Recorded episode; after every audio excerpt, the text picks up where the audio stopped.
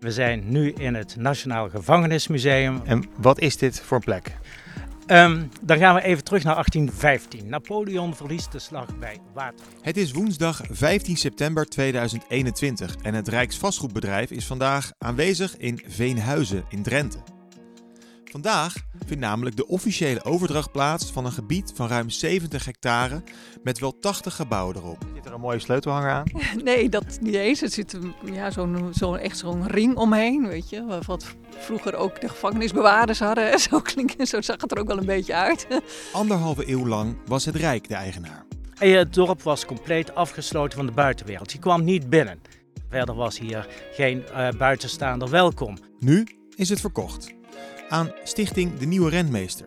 Eh, want uiteindelijk een gebouw in de benen houden doe je niet door het te restaureren en leeg te laten staan. Maar juist door het te verbinden met wat nu aan de hand is, wat nu van betekenis is. Waarom wilde het Rijk Veenhuizen eigenlijk verkopen?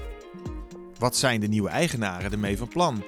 En wat maakt Veenhuizen nou eigenlijk zo bijzonder?